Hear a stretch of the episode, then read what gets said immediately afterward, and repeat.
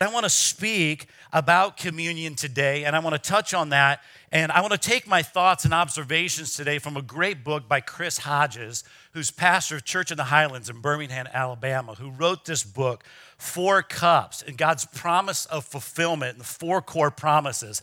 This book uh, is not a very lengthy book at all, but it is a powerful book. And I encourage you, pick it up and read it because it really will change your life. And I want to go through and share some of the observations that he has through his book on the four cups and the promises of God's fulfillment. You know, every day, you know, men and women, we talk, we hear promises made, promises broken in, in, in, each of our lives. We, we understand that men and women make promises to stay together for the rest of their lives, and many fall apart.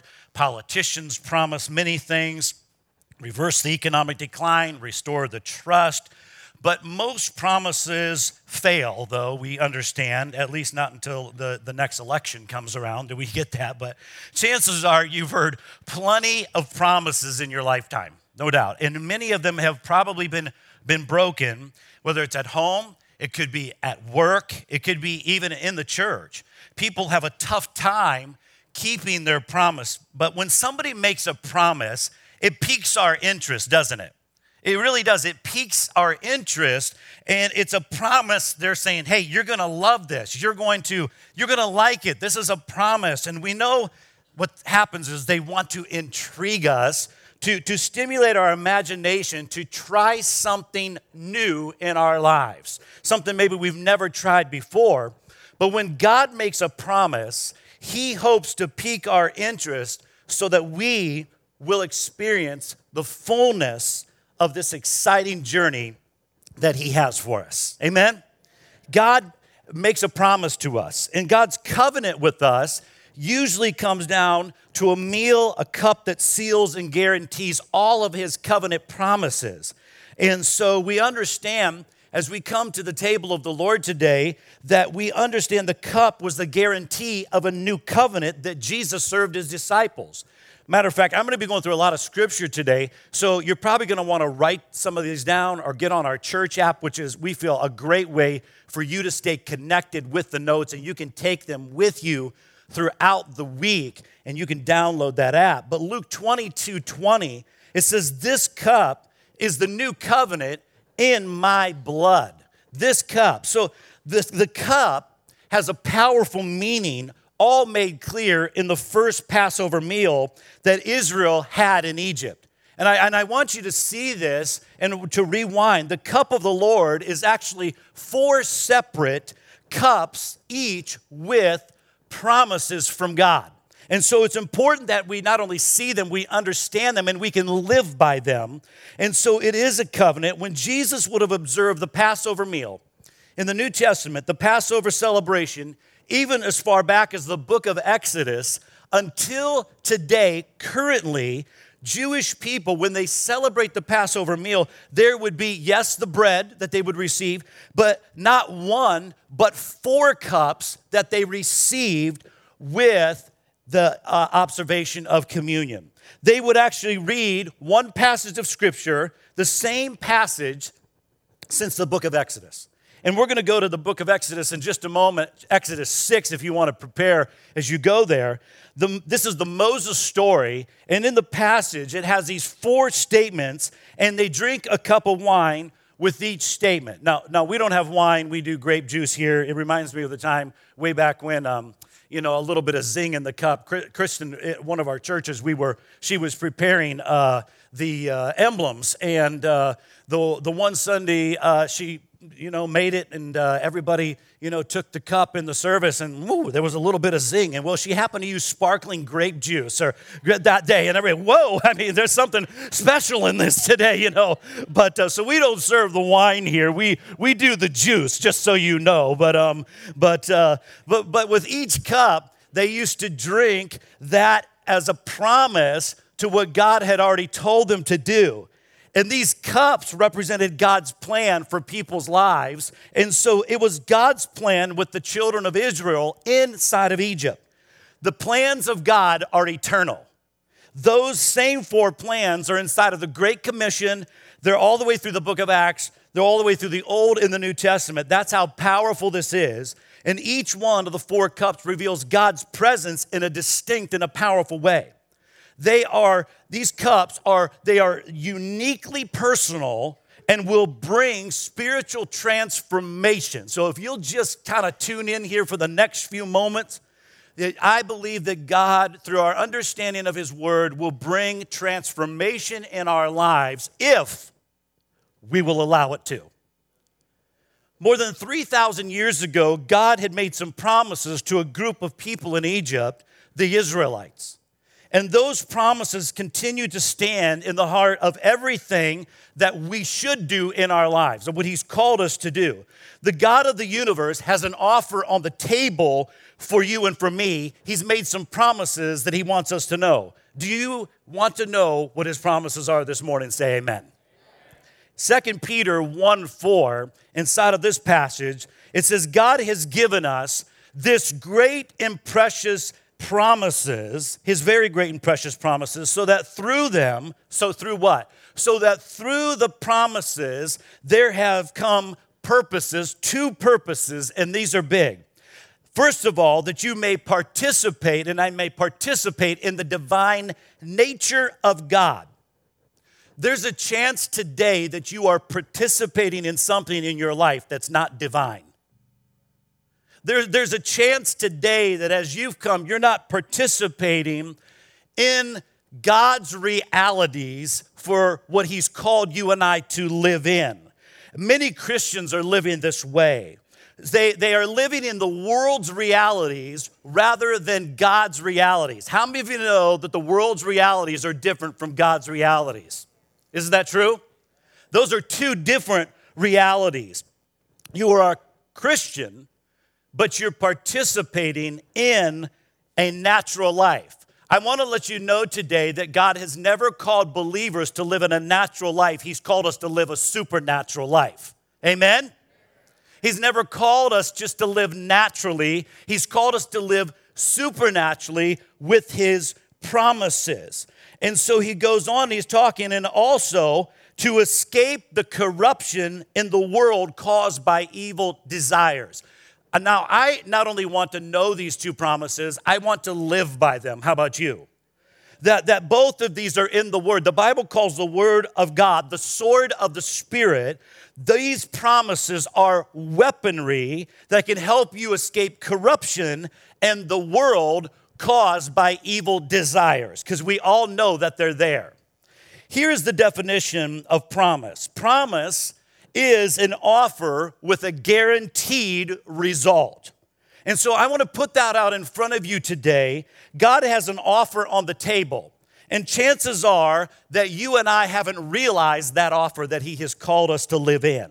God has more available to us than we even realize today. There's an offer in the form of promises that God wants to give you and I.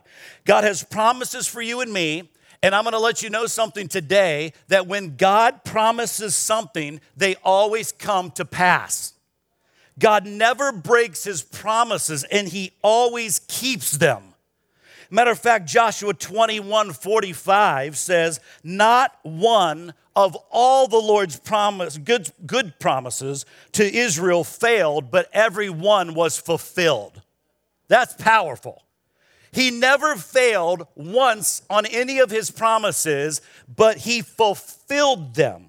While they were living in this portion of Joshua, they thought, oh, there's no way that these promises are going to come about. Even when it seemed that way, God ended up fulfilling his promises. Some here today, you maybe thought, well, God doesn't fulfill his promises. Maybe something in somewhere in your life you've thought, hey, God doesn't fulfill his promises. And I'm going to let you know that through Scripture, our basis, He always fulfills them, and we're going to show you in just a moment. Hebrews 6, 17 through 18, I told you there's going to be a lot of scripture in the Message Bible. It says, When God wanted to guarantee His promises, He gave His word, which is a rock solid guarantee. This is the Message Bible. God can't break His word. And because His word cannot change, the promise is likewise unchangeable. What is he saying? Well, they are eternal He always wants to do them, and there's nothing that you can do to change that. So, what does he say? We who have run for our very lives to God have every reason to grab the promise hope with both hands and to never let go. Now, if you have a desire to go to higher heights, I'm going to tell you something. This is the church for you. If you have no desire to go to higher heights in your relationship with the Lord, this is probably not the church for you. Because we are a church that, as imperfect as we are, are trying to grab a hold of the promises of God and live by them and go to higher heights. If you believe that, say amen. That's very true. That we want to continue to move forward in our pursuit of who Jesus is and what he has promised to us. So it's an unbreakable spiritual lifeline. What is? The promises, reaching past all appearances right to the very presence of God. That's the offer. Now, in the middle of this, there's three things you need to know about promises. Number one, first of all, you need to know his promises. First Chronicles 17, 19. O Lord, for the sake of your servant and according to your will, you have done this great thing and have made known all of these great promises. What David is doing here is he is worshiping and he is celebrating the fact that, that I see you now, God, do a great thing. And and, and, and I see the promises now that you have said that you're going to do. And oh, you think, well, where are all of his promises? They are in his word. They are in His Word. The, the Bible is a book of promises. How many of you know that? Did you know that the Word of the Lord is a book of promises? That's why you and I need to be in the Word of the Lord. We need to be in the Word of the Lord on a daily basis and hunger for His Word. See, so many are in the Bible to conquer the Word. If I can just get through 40 pages, that's going to be great. If I can just get through the Bible, that's not why the Bible is there. The Bible is there so that the promises and the hope that we have in the word of the Lord, that we would come and we would gain a nugget of truth. If I could encourage you one thing today, would you read the word of the Lord with a heart of hunger that you would discover at least one nugget of truth every single day that you get into the word of the Lord and allow his promises to speak to your life. Now, I don't know about you, I don't understand every word in this Bible. I'm sorry. I don't. Do you? Uh uh-uh. But I keep reading the word of the Lord because I hunger for the nuggets of truth that are in there and hunger for more of the Lord and try to gain an understanding of the word of God. God wants us in his word every day, some way that we would get into the word and we would dig out the nuggets of truth that he has for you and me. Amen that we would be in there and we would hunger for that. All of it's not going to make sense. I, I, know I have a lot of people come and talk with me, and, and, and maybe they've talked with you as a Christian that's known the Lord for a long time, and like, I don't understand some of it. I don't understand some of it either, but that doesn't deter me from continuing to stay in it, to learn from it, and to stay in it and hunger for it, and want to gain an understanding through God's word. Find the nugget of truth. So, and the reason why it's so important to be in the word of the Lord, it's like Psalm 127 1. You may have fear in your life, but it says, The Lord is my light and my salvation. Whom shall I fear? That's why it's good to know the promises of the Lord. So when you and I have fear, we know the nugget of truth. Well, if, if you feel like the devil is on your back, 1 John 4 4, greater is he that is in me than he that is in the world. Luke 10 19, I've been given authority to trample on snakes and scorpions. I've been given power over all the enemy, and nothing by any means shall harm me in Jesus' name. If you have sickness in your body, Psalm 103 today, bless the Lord, O my soul. Wow, this place is quiet today. Bless the Lord, O my soul, and all that is within me. Bless his holy name, who forgives all my sins and heals all my diseases. Psalm 103. Can I hear an amen? And could we give the Lord praise this morning? Because he's worthy. Do you know the nuggets of God's truth so that when problems come into your life, you know them and you can say them, not for God's sake, but for yours, that you are reminded of his promises. And there, as we read a moment ago, you can hang on to the promises of God with both hands. And so, you know, there's so many great scripture verses throughout the word. If you go to the dentist, crown him with many crowns. I mean, isn't that a great? Well, that's not a scripture verse, but it's a song. Okay, open wide thy mouth and I will fill it. That's a dentist verse right there. All right, right? So that, that you can find a verse for something. You just got to make sure it's a verse, right? You need to understand his promises. I need to understand his promises. That's another point. We need to understand God's promises. Uh, Numbers 23 19.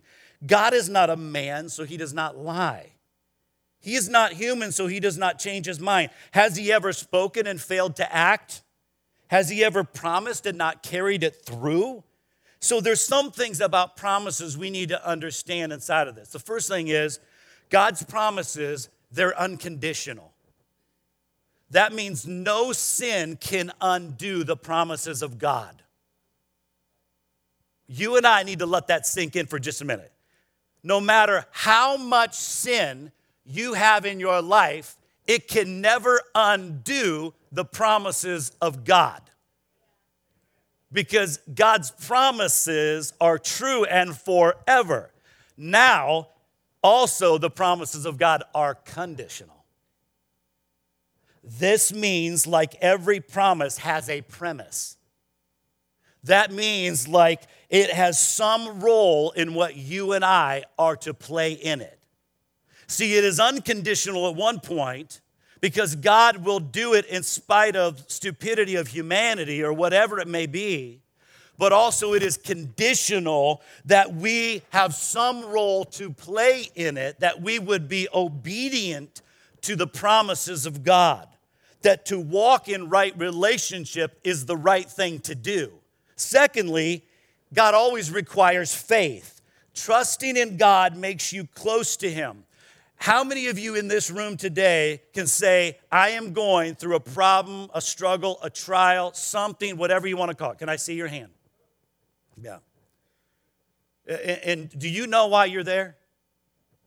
Not because God hates you, it's because God wants you close to Him. It's because He wants a relationship with you. And if everything was going great all the time, we probably wouldn't but that we are drawn in and we want to get closer, closer to the Master so that we would know Him in these times of uh, struggle and trial and circumstances. So it requires that leap. It requires faith, though. He wants relationship with you. Three, God does it His way and in His time. How many of you know that? Because Second Corinthians 1:20 says, For no matter how many promises God has made, they are yes. Can you say yes? They are yes in Christ. And so through him, the amen, can you say amen? Is spoken by us to the glory of God. They are yes, they are amen, they are yes, they are so be it inside of him. So know them, understand them, and the third thing is we need to pursue his promises. I need and you need to pursue his promises and we need to run them down. Psalm 119, 140. Your promises have been thoroughly tested and your servant loves them. Now listen, you can't just claim the promises of God, you have to pursue them. Whoa, wait, that just that just got some of your theology thinking, didn't it? Oh, I can't just claim the promises of God. Well, it's one thing to claim them, it's another thing to pursue them. Amen? You have to go after them. Eight verses later, in the same chapter, he said, My eyes stay open through the watches of the night that I may meditate on your promises. Meditating. When he went to bed, he was thinking about how to pursue God's promises. Are you pursuing God's promises today? Or are you just claiming them? Are you pursuing the promises of the Lord? And the way that you do that is you have to know what the promises of the Lord are, and you have to understand them and go after them. And it's okay to repeat them back to God to remind them. Promise comes from the word pro and miss. Two words literally means to send forth, but it always makes a guarantee about your future. That if you know them, you understand them, and you pursue them, there is a better life than you currently are living. So, if you really are loving the life that you currently are living, we envy you. We envy you. But if you think there is a better life, yes, there is a better life. How many of you are, cur- no show of hands, no show of hands, how many of you are currently living like, you know what, there is a better life for me to have in Christ Jesus? I'm gonna let you know something. There's a better life than you and I are living in this room. Do you believe that? There is a deeper walk with the Lord. There's a better life that God has for you and me. Because we haven't arrived yet. All the other promises of God in His Word center around God's four core promises. That's what we're going to go through Exodus 6, 6 through 7. Then we're going to receive communion together in just a moment. God's core four promises uh, that are brought out through this book, found in Exodus 6, 6 through 7. As you're there, I want us to look at this because they are in these two verses. Therefore, say to the Israelites, I am the Lord, and I will bring you out. What is, what is God saying? I just want to get you out of this place that you are in. I can't even start working on your life until I get you out of Egypt. I, I, can't even start working on your life that probably is a mess until I, I get you and I move you physically out of the place of Egypt from under the yoke and the oppression of the Egyptians. I will free you from being slaves. Now, if you look at this, that sounds like what he already did in Egypt. Like, I'm moving you out. Uh, that's what I'm going to do because there are many people that are not slaves anymore, but still have a heart of slavery. There are many confessing believers and current Christians that say they are a believer in Christ, but they are still living as a heart of slavery. They are still in the bondage they've never gotten free from. They were, as you've heard before, they were out of Egypt, but Egypt was still in them. To them, and I will redeem you. What is he saying? Put you back to what you were supposed to be doing with an outstretched arm and with mighty acts of judgment. That's the last thing. And I will take you as my own people. Excuse me, this is the fourth point. And I will be your God then you will know that I am the Lord your God who brought you out from under the yoke of the Egyptians. So, the first core promise that's brought out in Exodus chapter 6, and that is still done today with those that, that in the Jewish community, and Jesus did this through the Passover meal, as you look in the New Testament, is number one, I will bring you out. God promises me and you salvation. He promises you and me salvation. And here's the question, and then also there's a problem that lies in this. Just about everybody in America thinks I'm already saved. Is that a true statement? Yeah. And if you don't know the answer to that, the stats have shown that the majority of America thinks that they are saved. The majority of America thinks, well, I have salvation. Jesus has saved me. But what happens is, in most of those stats, we think our salvation is our church attendance, our denominational ties that we give to the church. That is only a relationship in a church. But here's the filter if you want to drink from the first cup. Remember, these are offers that we give to you today. This is an offer if you want to drink. And here's the filter that every one of us are somewhere in the four core promises of God Titus 3 3 through 8. This is Message Bible. It wasn't so long ago that we ourselves were stupid and stubborn. I mean, don't you love the Message Bible? I mean, they just, just says it like it is. We ourselves were stupid and stubborn, dupes of sin ordered every which way by our glands. That what is he saying? My body was calling the shots. My glands were leading the way, doing whatever my glands wanted to do, right? Going around with a chip on our shoulder, hated and hating back. But when God, our kind and loving Savior, God stepped in, He saved us from all of that. Now, if you're still doing all that, you may need to drink from this cup today. Like if you're hating and your body is calling all the shots in your life, you need to probably take up the offer of this first cup and drink from this cup of salvation. He goes on, it was all his doing. We had nothing to do with it. He gave us a good bath, and we came out new people, washed inside and out by the work of the Holy Spirit. Our Savior Jesus poured out new life so generously. God's gift has restored our relationship with Him and given us back our lives, and there's more life to come, an eternity of life. You can count on this. Listen, if you're not in a relationship with God, you're not saved. Are you with me, church? If you are not in a relationship with God, you are not saved right? You need to drink from the first cup. You can be new in Jesus Christ's name in a moment, but it's your choice to take up the offer. And so there's a different life in this first cup, but there's more. This just starts the process. You're out of Egypt, and now he's saying, I want to get the junk out of your life. How many of you know serving the Lord is a process? How many, how many, I just want, I would just want you to understand because if you've been to a church, and because I just kind of sometimes like to come up against these, I like to push up against t- test theologies, test people's understanding. Like, wow, if a church has told you from that very moment you accepted Christ, your life will be completely different and perfect from that point forward. You're all, no, no. It is a progressive work of sanctification that will take place throughout your life as you continue, because you don't have all the knowledge of God at that point. But as you get to know the Lord and you have a heart, you will continually be like Him, that you'll understand that hurts the heart of God. I do not want to continue to do that or live that way in my life. It's a progressive work. That's how I felt it in my life. I know God can change anybody in a moment, that's for sure. But from what I've seen, it's a progressive work of God upon our lives so that we would become like Jesus, right? Second, I will free you.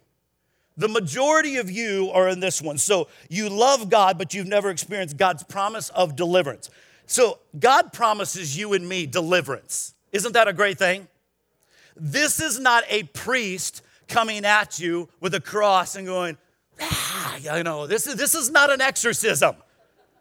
Okay, because that's what people look at when they think of deliverance. Now, that might be the case, but in this case, it's not making a broad statement to say that everybody is demon possessed.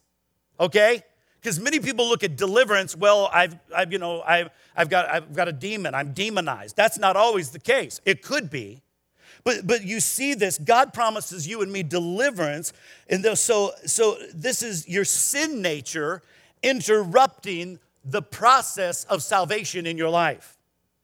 Paul confessed, admitted that his sin nature was showing up way too much. How many remember this in Romans 7 25 through 8 2? That's the filter. So then I find my, I myself, so then I myself in my mind am a slave to God's law, but in the sinful nature, a slave to the law of sin. How do you get out of it? Now, listen, God is not frustrated with you. He puts an offer on a table. He loves you today, and that offer is deliverance. That means the junk that you have in your life, that is the things that are there that should not be there, that keep disrupting your walk with the Lord that he says, I want you delivered from that. You are now physically out of Egypt now because why? Well, because you have accepted Christ as your Savior, you've stepped across the line. The next point is God saying, I want the junk out of you that keeps getting in the way of your relationship with me. So I want to deliver you in my name. So, this is great news that we realize we have a God that wants to save us and deliver us to be freed from the law of sin and death. The problem is, many Christians get perpetually stuck in this one. There is more. There's the third offer. The third offer is, I will redeem you. And now I'm going to tell you, I love all of these, but this is a great one.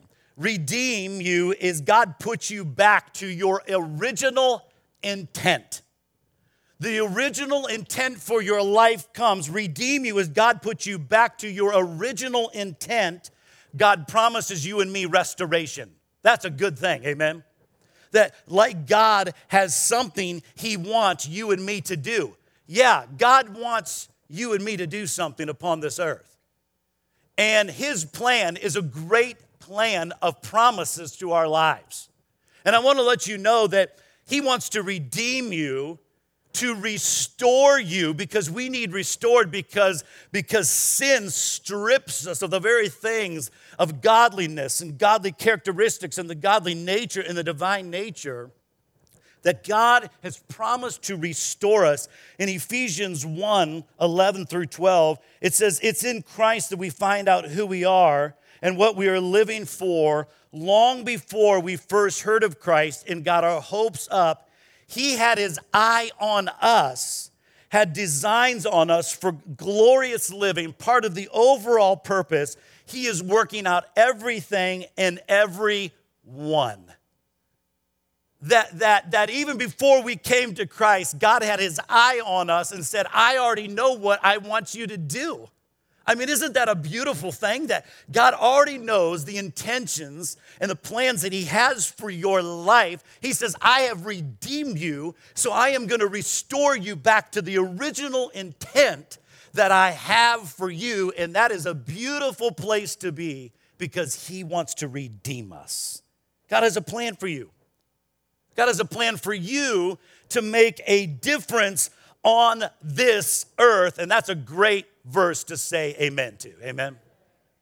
You're a part of his plan. Did you know that? So many people are struggling with the purpose. So many people are struggling with the plan of God. And he says, Hey, I have it for you. Not only have saved you, delivered you, I have a plan to restore you and to redeem you. I've called you by name. Then you get to drink from the fourth cup, which is the ultimate. The final promise is the most intriguing promise. He said, I will take you as my own people. I will take you now as my own people. Do you see the process of these? This is, this is a great book to show the great core promises of the Lord. He has been working on you, and He's been working on you, and He's been working on you, and you and you, even up there in the balcony that are not listening, thank you, and you. He has been working on each and every one of us. Now it's no longer a person, it's a people. So, the final development of your life, He doesn't make you a person, He makes you a people. Oh, he died for you as a person. That's for sure. But you and I have never been called to live a life in Christ alienated from the people of God. So, at the final development of your life, He doesn't make you a person, He makes you a people. This is grand. He's gotten you out. He's gotten the junk out of you and helped you find what you're supposed to do. Then he put you and I in a family. You get that? This is a family. We've said it before because this is all about relationship. This is a God relationship with the children, and we're the children of God, having relationship with one another. He put us a part of a family, a team, a place, a city, a church God never fulfills his best in a person, he always groups you in people. The body of Christ, he puts you together. It is there that you will find the greatness of your life. If you're not connected to the body of Christ, you can't find your greatness. Did you hear me? Because that's his word in Exodus 6. It's not mine. You can't find the greatness and the purpose of all that you are by yourself, alienated as a believer. You find it amongst the people of God. That's the promise of the Lord to find fulfillment. There's no greater joy than finding your fulfillment in this life. So God promises you and me fulfillment. God is never satisfied with uh, uh, what he wants to do in our life until we can say and believe John 10 10, which is the thief comes only to steal, kill, and destroy. but I have come to give you life and to have it to the full. That's an understanding verse there. That's also a living verse that we understand the thief has come to steal, kill, and destroy our lives. But Jesus said, I have come to give you fullness. That's a fulfillment, fullness. That's God's offer to you and me today. So there's an offer on the table today to get you out of bondage. There's an offer on the table today that there would be salvation first to your life. See, see, the, the problem is, is many of us want to get to the promise, but God says you're gonna have to exit where you're at until you find the promised land. I mean, if you're living in Egypt today, you can't have the promise of God.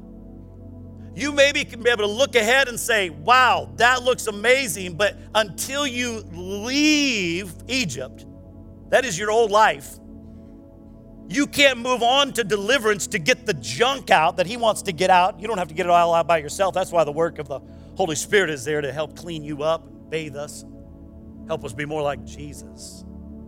So that then we go on to the next step that He's redeemed us with a purpose in our mind to restore us back to our original intent. That's God's desire because we're marred in sin. And that then we would go on and be the people of God that He has called us to be. Those are great promises of the Lord, aren't they? Those are great promises of Exodus chapter 6. I encourage you, if you're a fast reader, you could pick this book up by Chris Hodges and you could read it very quickly. It's a life changing book, it's a powerhouse book that we go back and rewind to the four core promises. So, as your heads are bowed and your eyes are closed today, before we prepare our hearts to receive communion, Today, I would like to ask you Have you drank of the cup of salvation? If not, right now, you can drink that cup without having the physical cup in your hand. That you can receive Jesus Christ as your Lord and Savior. Because God's promised to bring us salvation. Second is, He said, I will free you God's promised to deliver us. If you are here today stuck in sin and you continue to be in a pattern of sin, God has promised, He said, Listen, I, He said, I don't want you staying there. I have delivered you and want deliverance for you, that you would get out of the junk and quit living for the devil and quit living for the lies of Satan and start living for me. And then he said, I'll bring you redemption, I'll restore you back to your original intent, and I will take you then as my own people. What a great promise. Father, we thank you today. And now we respond to your word that we would drink of the cup that you're calling us to drink. Father, that we would check our own hearts. We would check our own hearts right now, Lord, to make sure that our relationship with you is in the right place. Father, we thank you for this and we give you the praise. In Jesus' name we pray. And everyone said,